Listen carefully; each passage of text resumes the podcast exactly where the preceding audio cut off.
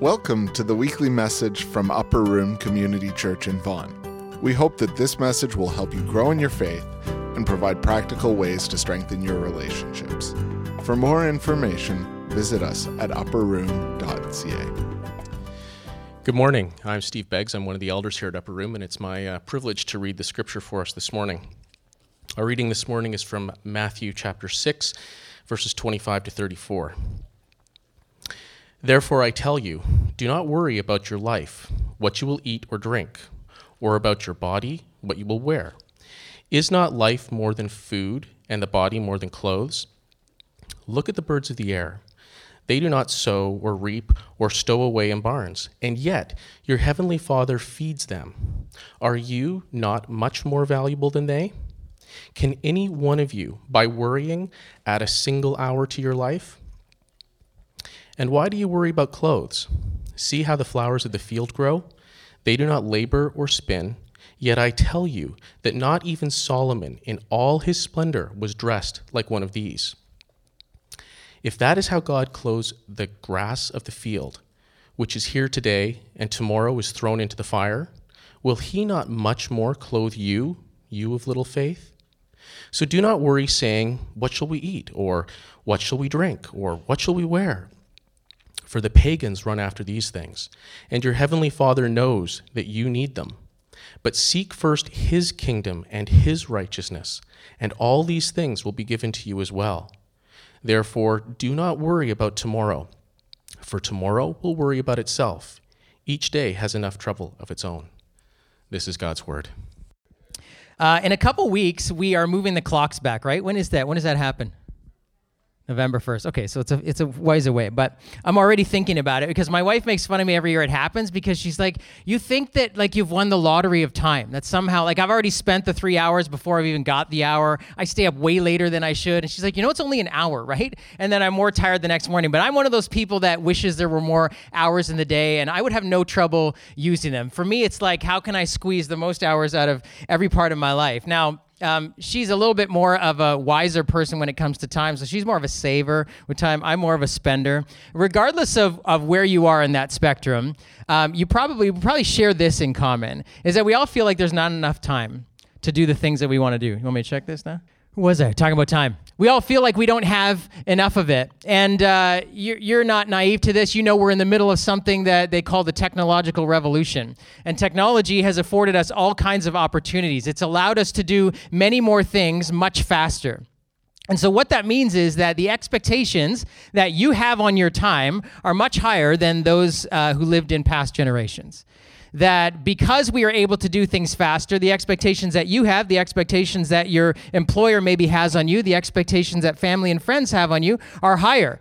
It used to be that if you, uh, even in the age of the telephone, not that long ago, you called someone, they weren't there, there was no answering machine, you'd maybe find a way to get back to them later. Now it's like if you haven't replied to my text within three seconds, what are you doing? And who are you texting instead? And you must be talking to somebody else because otherwise you'd be talking to me because I need to know now and it has increased what we are able to do, but it has also increased the speed and the pace. And so somehow, we still feel like we don't have enough time to do what we're supposed to do. We still feel like we're chasing the expectations, and never mind the ones that others have for ourselves. I don't know about you, but most days I go to bed thinking, man, I didn't get done today what I had hoped to get done.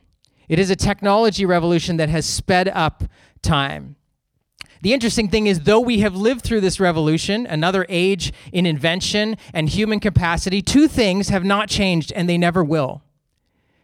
You have limited capacity as a physical human being.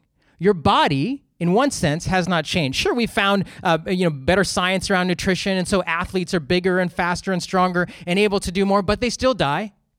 Everybody does.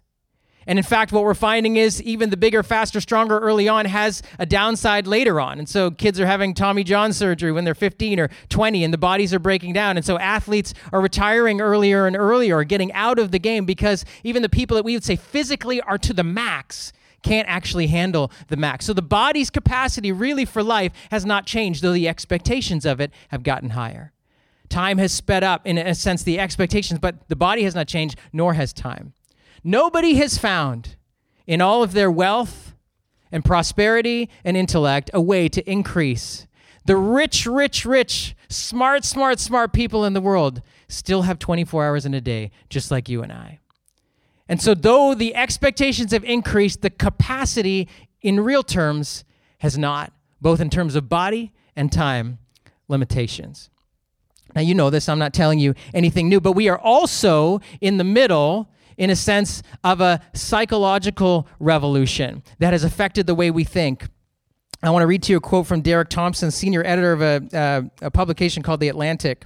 And he says this John Maynard Keynes, who was an early 1900s economist, predicted that the age of abundance, which he said is, would be the 21st century, which is where we are, would make us all relax because it would be easier to get everything we need, like food, clothes, and entertainment.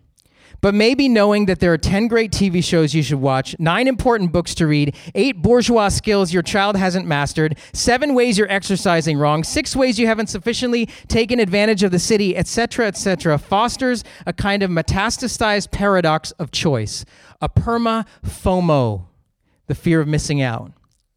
Knowing exactly what we're missing out makes us feel guilty or anxious about the limits of our time and our capacity to use it effectively. FOMO is a widespread disease. We all have it. And technology has actually made us more aware of what we don't have and what we might need and what we might be missing out on. So the over or the metastasized, as he says, perma fear of missing out has completely set in. And so it's not just the technological revolution that is driving you and I at a pace that we cannot keep up with. It is a mindset that thinks, I'm missing out on something. I need to do this. I'm, I'm not able to do this. I just found out that I was missing the boat for the last 10 years and I've been doing it all wrong with my kids, or I've been doing it all wrong with my body, or I've been doing it all wrong with my money or my work. It creates a fear of missing out. And here's why FOMO is so deadly to us. Because when you are strapped, when you feel like I can't do enough and I'm running out of time and I don't have enough time, the danger that you will misspend or misuse the time is actually higher, right? Because when we are fearful and panicked, we are impulsive we are non reflective. And so we do something quick with our time, or suddenly something comes across our path. We read an article or we have a conversation with someone, we think, I got to change my whole life now. And so tomorrow I'm doing something that I've never done before. Or now I'm stopping something and I'm starting a new habit. I'm going to try to do it for 22 days or whatever. And FOMO just drives it. So now suddenly I keep making decisions and keep adding things.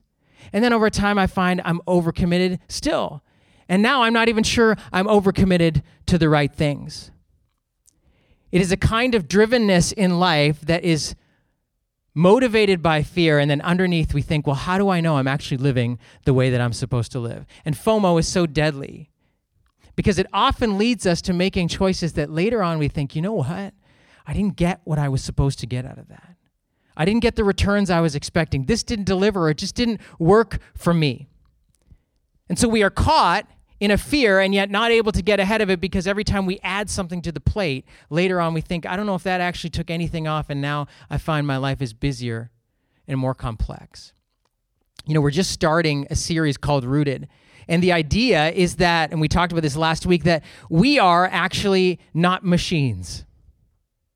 That the Bible actually describes our lives and our spiritual lives as trees not perfectly built, well oiled machines programmed to do exactly what they're meant to do with updates that come down all the time. But we are actually living things that have the potential and the capacity to grow. That, given the right conditions and over a long period of time, will slowly grow. And those, those, that, that life grows strong, it grows healthy, it grows into something that is actually able to bear fruit in our lives. And I said to you, regardless of your faith background, regardless of where you've come from, the idea of growth and maybe you don't use this word but fruitfulness as in kind of being effective or being having something to give other people around you because that's what a tree does. It provides fruit for those around it. That idea is very appealing to all of us. It's probably underneath what is our deepest desire for growth in life. And uh, back in the summer when tony was preaching through the parable of the uh, sower and the weeds he made a, a very profound observation he said that the greatest danger or opposition to growth in our lives is having an overcrowded life. He talked about how this idea, Jesus said, you know, this is some things, good things growing up, but then weeds grow alongside of it. And he said, the danger of weeds is they're taking up valuable resources from the great things that are trying to grow. They crowd out life. And see, this is what FOMO risks doing in our lives. The fear of missing out as we add things to our schedule is it, it potentially could crowd out other things that we add are crowding out the great things in life that need to grow. And so we have to come to God's word and, and really come every week and say, how do we do this? How do we actually grow? If FOMO is killing me, what's the cure? Well, we're gonna, uh, Steve read for you a passage from Matthew 6. It's part of a, of a famous sort of section of scripture called the Sermon on the Mount. And Jesus was talking to his followers, the disciples. He had a group of people. We don't really know how many of them, but they were people that were coming to him to learn and grow. And there was probably a broader crowd because there always was when Jesus was talking. And he begins to explain to them actually uh, the issue with FOMO. And he said, and, and, and they lived in a very different day than us, long before the technological revolution long before permafomo had set in because of the way it has for us. And yet he was talking to a group of people who were they were subsistence livers. They were farmers. They were fishermen. They were people who worked with their hands tradespeople and they lived day to day hand to mouth. So if, if it didn't grow if the rain didn't come you didn't have it. These are before modern farming methods. If you didn't catch any fish you didn't eat and you couldn't sell and you couldn't buy and you couldn't provide for your family. It was literally an existence that forget all the other stuff that might be in life. This was pure survival.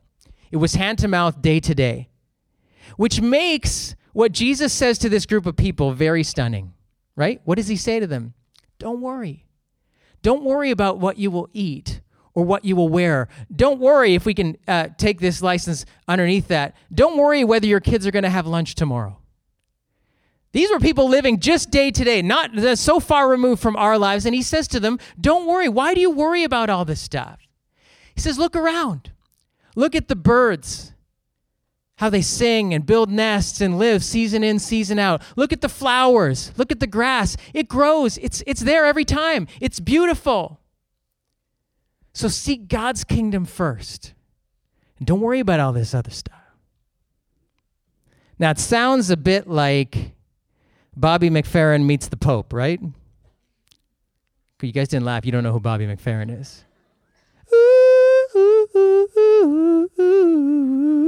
don't worry. Is it coming back? Be happy. It's like don't worry meets the Pope. Don't worry, be happy meets the Pope. Ah, don't worry, just look at creation. Really airy fairy, right? Look at the birds and the trees. Don't they look nice? Trust God. Let's move on. But Jesus' words were so insightful. We just need to camp out here for a moment because what it meant to them, it's the same as what it means to us, though 2,000 years and a whole bunch of technology separates us.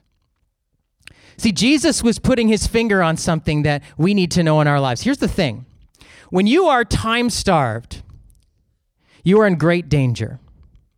Here's why. Let me make an analogy. Supposing you are money starved, you're financially starved, you're in huge debt. Okay, you've racked up eighty to hundred thousand dollars of debt, and you are sitting in this place. Well, what, what someone who is in a lot of debt needs to know, they often do the opposite thing of what they need to do to get out of debt, regardless of how they got in. The most important dollar that that person spends is the next one. The next one. But often, what people who are in debt do is if I'm looking at a mountain of debt, oh, what's a $4 coffee at Starbucks anyway? It's not going to help me pay that $100,000 debt, so I might as well have it.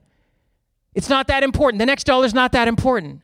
Or I feel so buried and paralyzed by the situation that I'm in, I'm just going to go on a vacation. Or man, that sweater is me. It's got me written all over. I'm just going to buy it because I just need to feel a little bit better about this pit that I hate. What are they missing out on? The fact that the next dollar is their way out. The next dollar. Dave Ramsey, who does this financial peace university stuff, it's really good if you've never seen it. Can't really buy it here in Canada, but you can look on it. I don't know, Americans are so. He, but, anyways, he says he calls the debt snowball. He said when we're looking at a mountain of debt, it's usually it's not one item that's that's racked up the debt. It's a whole bunch of things. And he said we often get paralyzed because we just look at that thing. But he talks about the debt snowball. He said what you actually have to do first first is pay off the, the smallest debt. Pay off the smallest debt. Even if it's a hundred bucks, put the next dollar to the smallest debt. And he said, what happens is over and over, and this was a guy who made a million, lost it all, went into bankruptcy, and then made his way out. So he said by, by his own uh, life, one dollar after another, you pay the smallest debt first, and then you start to create a snowball effect because now you're realizing, wait a second, I can actually get at this. I have money in my hands. If I put it here, it begins to make a snowball effect and debt goes away. You see, this is what Jesus said to us about time. That in a permafomo society, the next hour you spend is the most important one. The next hour what you do with the next one. You see, what, what happens is we lose orientation in time starved. And so, if you're anything like me, and maybe I'm going to be the only one confessing here today, so that's how it works, right? Some of you grew up in churches where you went and confessed to the priest. This one, the priest confesses to you every week. So, when I'm time starved, I spend the next hour sometimes like a person who says, Well, what's a $4 coffee when I got a $100,000 debt? I go, oh, Whatever, I'm just going to watch this show. Or, you know, like it's, it's, it's hard when you're baseball team has not done anything for 23 years and suddenly this is like it's like well okay and it doesn't give much back to me but i'm just going to do that and i'm so time starved i'm going to or you all do this right? You some of you like and you don't want to admit it to your employers but you, those of you that work in computers and you have emails coming in what's the one you're reading? The ones from all your dumb friends with those subject like has a like you know there's a thread going on forever. You have like so much to do and you're like clicking on that email I wonder what they're talking about. You know, oh, here's a video of a cat with its face stuck in the vacuum cleaner, right? Like this is what we do with time. When we're when we're stuck, we're paralyzed. We start to not value the next hour. And Jesus says something so profound to that. Here's what he says. He says, "Look, why do you worry about life?" And he's saying, you know, he, he knows it's not just life. He says, because there's more to life than just that. But let's say food, clothing, shelter, all this stuff that takes up our time. He says, Look, the pagans run after all these things. Now, the word pagan just means somebody who doesn't know God or who doesn't know that there is a God. And so here's what he says People who don't live life, or people who live life as if there is no God, they spend their lives running after stuff. And the word, the Greek word used for running means like anxious striving. It's this kind of desperate pursuit. It's a chasing almost, chasing something that you can't quite get. And he said, Listen, if you live life without a knowledge that God is actually there, you will chase and strive and strain and desperately grasp all of this stuff. But, he said, your heavenly Father knows you need them. See, this is this is interesting, right? We would kind of expect Jesus to look at our agenda and go, "You waste so much time. All this stuff is not important. Why do you worry about it?" It's not what he said. He said the pagans, the people who don't know God, chase after all these things, and your heavenly Father knows you need them. He said these things, the stuff that fills up your life, yes, it's important, but seek first. See, Jesus introduced an idea to us that is a, is a rescue, a lifeline out of permafomo. It is the fact that there are such a thing, there's such a thing as a first thing, and there's such a thing as a second thing. There are first things and second things in life. To us who are so strapped in the middle of time that we lose sight of the value of any hour and we end up spending one hour here when it was way more valuable to spend over here because we've lost sight of the value of an hour because we are paralyzed by an overcrowded life. He says, Stop. There are first things and there are second things. And if you treat second things like first things, your life will be out of orbit. Do not live as if there is no God in heaven, and therefore it's up to you to make it all happen, and every hour has the same weight and the same worth, and everything you could spend, it's up to you. No, he said, God knows you need the things that you are striving after, but seek first. It is the rescue line. There's a first thing and a second thing. He says, Seek first what? God's kingdom. Now, what does that mean? And, and we should know this because in the biographies of Jesus, he talked all the time about the kingdom of God. The kingdom of God is a way of life, it is a life that understands that everything is not just happening randomly, that our job then is not therefore to respond to the world randomly because you know Andy Stanley makes this point in life. There's so many things we want to do but we do them randomly. And he said random activity begets randomness. So you think you should exercise more. So you kind of work out here and there randomly. What does it do in your life? Nothing. You think you should try to have a budget or whatever, so you organize that, or you try to get better and you're gonna, you know, move up to your degree and try to get smart, and so you do things here and there, and it's random, and so it begets randomness. And Jesus says that's no way to live as if life is just willy nilly and it's all up to you to make it happen. The kingdom of God is the reality and the world where God is in control. And when he says seek that kingdom, he's saying live life in recognition daily of the fact that God is not just up there having wound up the world and set it out, but He is a God who is constantly invading space. He is the God of time and space and matter. He is the God who created you. He is the one who gave you the limits of body and time. And so if you have more to do on your plate in a day, chances are you have stuff on there that God didn't ask you to do. The kingdom of God is the way of life that says, okay, you know what? I'm not in control of all of this stuff. I have responsibilities. I'm a steward, but it's all His. And He's given it to me. So the kingdom of God, behaviors in the kingdom of God is saying, God, what do you want to do with my life? What do you want me to do with this day? God, I'm about to have this conversation in an hour. How do you want it to go? Because I know if I take it into my own hands, I know how it's going to go. You see, the thing that you and I do with all of our time often does nothing to reorient us to the fact that God is in control. Look, that binge watching you do to, to, to, on Netflix to get into the mind of that Colombian drug lord, it does nothing to reorient your mind around the fact that God is in control. And you could do without 50 less F bombs in a day. Could we not? Really? And it's good that you know the words to I can't feel my face when I'm with you. But really, is that orienting your life, reorienting your mind? And it's good that you know for the 15th time how that starting pitcher last night just managed to lose hold of that game. But really, ultimately, is it reorienting your life?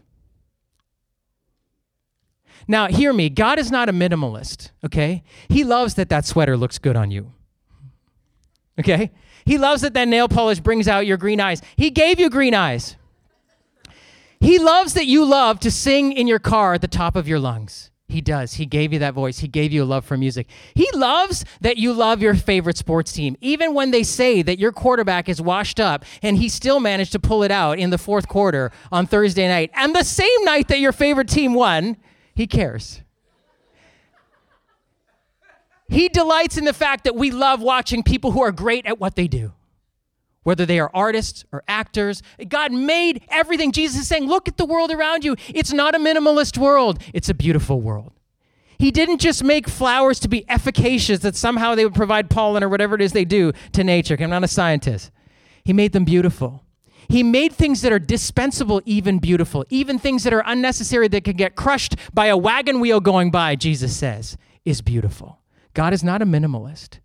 He cares about the stuff in your life, but there's such a thing as reordering around what is first. It is the kingdom of God, Jesus says. Seek it, pursue a life and everything in it that reminds you that God is in control, that He has purposes for your life that trump your purposes for your life, and that His ways are better and more joy filled and more beautiful, by the way. This is what it means to seek God's kingdom first, to spend the next hour.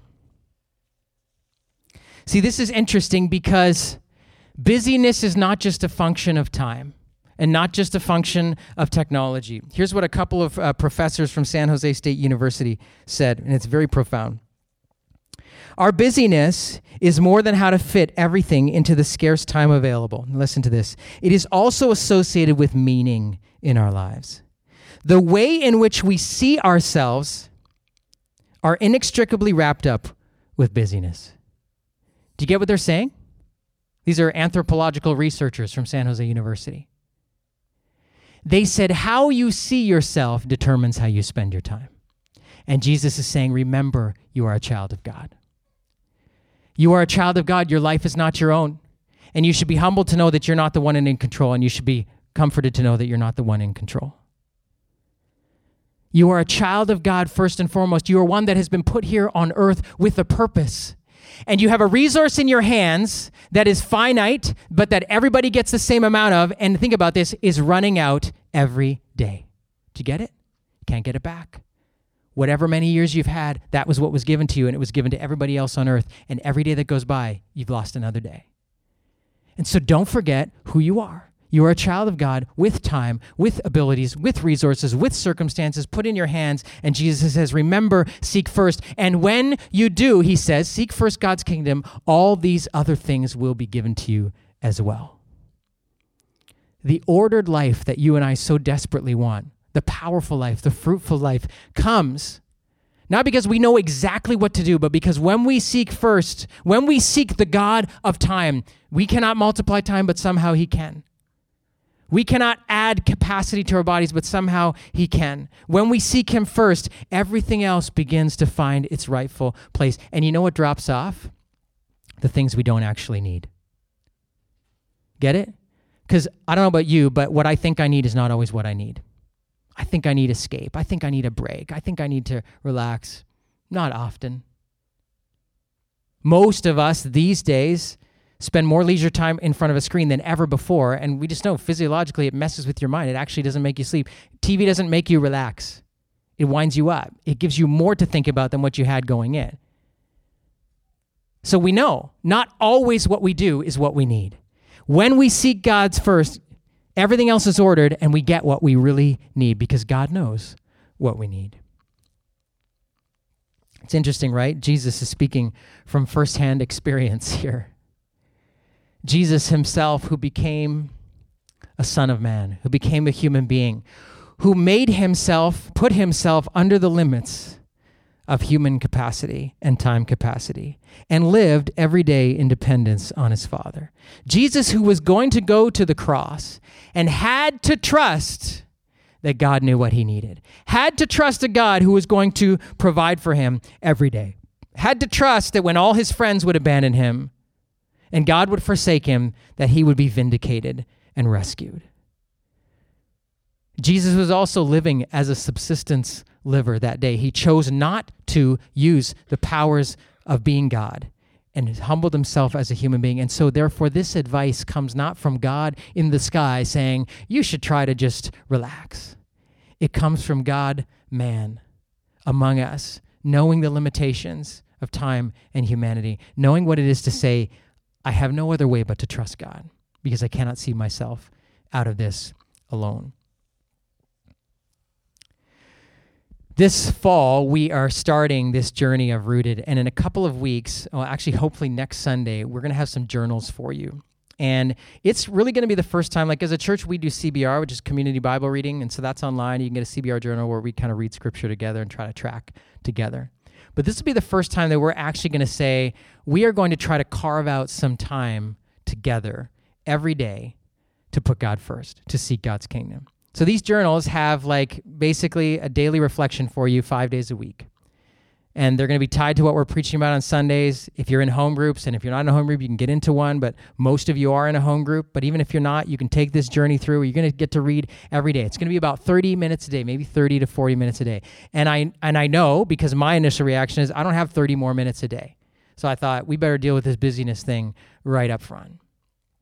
Some of you do have 30 or 40 minutes a day. You just have to do other things less and other things that aren't really helping you. Now, it might be easy. Some of you may just, that just may mean you got to get up 30 to 40 minutes earlier, and maybe you can do that. Others of you, it may mean you just putter a little less at night. You just watch less, or you spend a little less time on social media, or you reorient a little bit of how your day goes. Some of you have way more flexibility over your time throughout the day than others. The issue is this it's not that most of the stuff that you do is a waste of time. God knows you need it. But it is an opportunity as a church together to say, okay, we're going to seek God together. And I'm so excited about this for two reasons. One is the the times that I do this regularly, and I try to do it regularly, and I suppose it's easier for me now because I do this full time. And so if I can't find 30 minutes a day already, I'm in big trouble because I'm the one who's accountable for every hour of my day. So I know it's I've sat where you've sat though. I know what it is to have a job that has all these other demands. You have all this other stuff, and your employer doesn't really want you reading your Bible, whereas my employer does. Uh, so that's a good thing. You should all become pastors. I'm telling you, it's awesome. You'd have to go to other churches though, so don't, because I don't want you to leave. Um, You'll have to find it somehow, somewhere. But here's what I know when I take that time, it truly does reorder my day. I don't know anything else in life that if I can spend 30 minutes doing it, totally changes how I think about my day. Totally changes how I feel. I can go into something feeling so anxious, so upset, so angry, so frustrated, so hopeless. And within a little, a few moments of prayer, as I've dumped it out to God and let His word be poured into my life, something changes. Now, it's not magic. And it doesn't always happen, but it often happens. And what I've noticed is there's a cumulative effect, not randomness. randomness doesn't lead to anything but randomness, but the cumulative effect of day after day seeking God. The day hasn't changed, but I have changed. I'm a different person in it, and therefore the day changes. My conversations are different. The outcomes, the way I see my work, the way I see myself, the way I see my loved ones, the way I see those obstacles in front of my path are different. And so, this is the challenge we're going to be putting out to you in a couple of weeks to get on the rooted path. Whether you're in a home group or not, if you're in a home group, that'll just give you another opportunity in that week to seek Him first, to give some space, to talk with other people about, you know, to commiserate or say, how do we do this together? But here's what I want to do for you. I want to ask you to do as you prepare for that. Two things. I want you to log some time for me. Some of you may know immediately how to get this, but on the back of your little bulletin up on the screen, I want you to log something just for a week because this is interesting, right? And financial counselors tell you to do this when you feel like you're out of control with your money. They say track your spending because we all think we know where we're spending our money, and we're always surprised to find out where we are, in fact, spending our money, which shouldn't be a surprise because we're the only ones that do stuff with it. And so the same, I think, is with your time, is that you may think you know where you spend your time, but track it. And I try to make it simple, gave you some chunks of the hour of the day, and only track this. Just track your leisure screen time, whatever it is. Track any kind of magazines and stuff, any puttering that you do, this, so that could fall under just any kind of activity. You're not really doing a lot, but it makes you feel good or whatever. Or any kind of fun shopping. Just track in a week how much time you spend there. And maybe you'll find, you know what, I've got 30 to 40 minutes a day automatically. Others of you may saying, okay, this is going to be a, a, a, a I'm going to have to cut something out that I'm not sure. Uh, it's going to be an act of faith. And here's the deal it is an act of faith.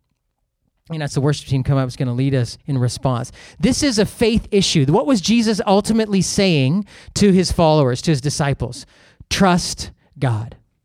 He is the God of time. So for some of you, this may be very easy. And the trust issue is just to say, God, I've done this before, but I've never felt like I've gotten a lot out of it. I, I, don't feel like I've understood your word before. I feel a little bit confused, or when I sit down, my mind's all over the place.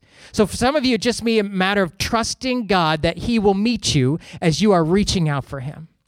Remember we talked about this idea of if God is the one who bears fruit in our lives and we're all trees, what is our what is our job if we don't make fruit happen? We are the ones reaching roots down deep trying to find life. And so for some of you the faith step may just be to believe that God can do something he's never done before in your life or maybe it's been a long time. Others of you it's a faith step going, God, I am crammed front to back. I got to cut something out. I think it's really essential, but I'm going to trust you. Or I'm going to get up a half an hour earlier and my fear is I'm going to be tired because I don't feel like I sleep enough anyway, but I'm going to trust you. Without faith, it is impossible to do this because it'll just be another thing on your list or just be another thing you feel guilty about. And Jesus was wiping all of that away, saying, No, no, no. All these things are important in your life. God knows you need them. He is your heavenly Father, He loves you. This is not guilt. This is not religion. This is not another to do. This is a trust issue between you and the one who look around provides everything for this beautiful creation. How much more valuable are you to him than that? So we're going to sing together just a song of faith, saying, "Okay, Jesus, lead me. I need to trust in you. I need to see you. I need to know that you're out there, and then I'll, I'll go and get you." So let's stand together as we worship.